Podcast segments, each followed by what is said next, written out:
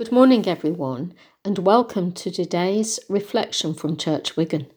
My name is Carol Foster. I'm a member of the South Hub and a prayer coordinator for Church Wigan. I'd like to start today with a prayer. As we rejoice in the gift of this new day, so may the light of your presence, O God, set our hearts on fire with love for you, now and forever. Amen. The reading today is 1 Kings chapter 18, verses 41 to 45. And Elijah said to Ahab, Go eat and drink, for there is the sound of a heavy rain. So Ahab went off to eat and drink. But Elijah climbed to the top of Carmel. He bent down to the ground and put his face between his knees.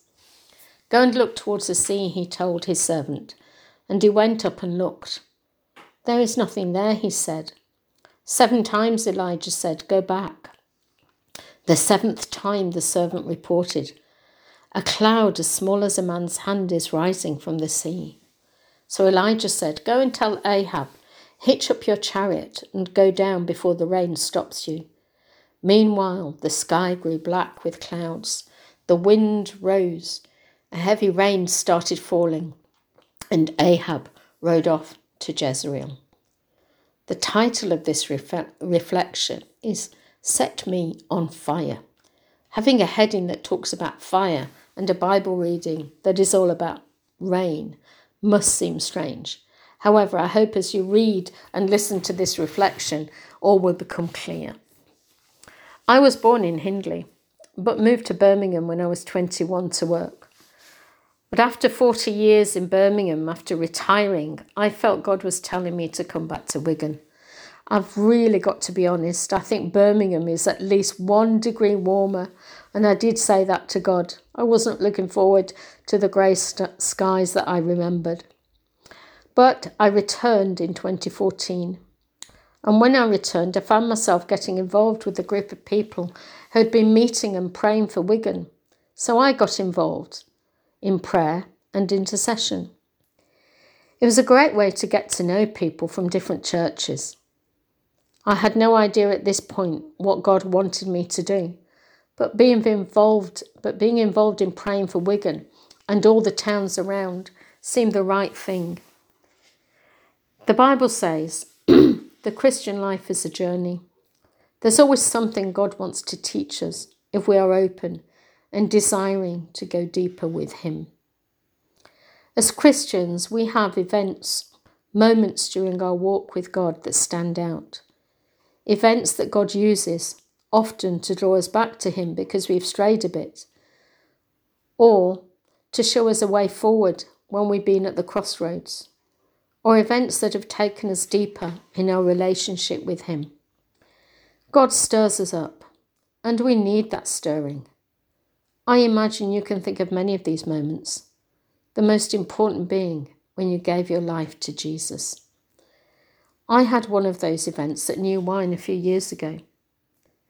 A man called Malcolm MacDonald had just finished writing a book, Set Me on Fire, and he was doing talks every day on the topic of prayer, revival, and being filled with the presence of God. I thought, okay, I'm interested in, in, in that and I'll go along. Well, after the first session, I was hooked and I couldn't stay away. I went to every session. On the last day, something happened. There was a powerful moving of the Holy Spirit. Malcolm called people forward if they wanted to be set on fire, if they wanted to be filled with the presence of God. People were kneeling and lying prostrate all over the tent. To be honest, I couldn't do either, so I stayed on my chair. A team of people were coming round with oil to anoint those kneeling or lying.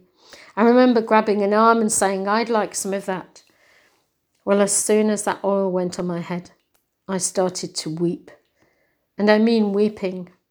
I wept for my sin, for my family, for the church in Wigan, for the people of Wigan and the UK. I honestly couldn't stop. I don't remember being like that before, but I believe God was doing a work in me that day, and it was all linked with prayer and intercession. He stirred me up again two years later when something similar happened again at New Wine. We often need that stirring. I often need that stirring. I believe today the Lord is encouraging all of us, not just me, to get our hearts right with Him and to pray. And to pray especially for Wigan. I've learned a lot from the South Koreans who have been visiting Wigan for a few years, spending hours in prayer for our churches and the people of Wigan. They've such a heart for God, such a heart for the people and church in Wigan, and so persistent in their prayers. One of the largest churches in South Korea started with a pastor and a handful of people. God told him to pray. And they prayed for many years, many years. The group began to grow in number. And after many years of praying, there were thousands in that church. So here is where Elijah comes in. Elijah had faith. The land had been in a severe drought for three years, but he believed God would send rain, and he waited and he prayed. The rain came, but Elijah had waited and prayed. Peggy and Christine on the Isle of Lewis in 1949 were both in their 80s and suffering from medical conditions. They looked at their church and they saw no families, no young people. Does that sound familiar? Does that sound like our church in Wigan? They had a vision of churches crowded, so they began to pray. Three nights a week till 2 a.m. They struggled but carried on and the power of God fell on the Isle of Lewis. Revival came. Churches were crowded. You can read the story in Malcolm's book online.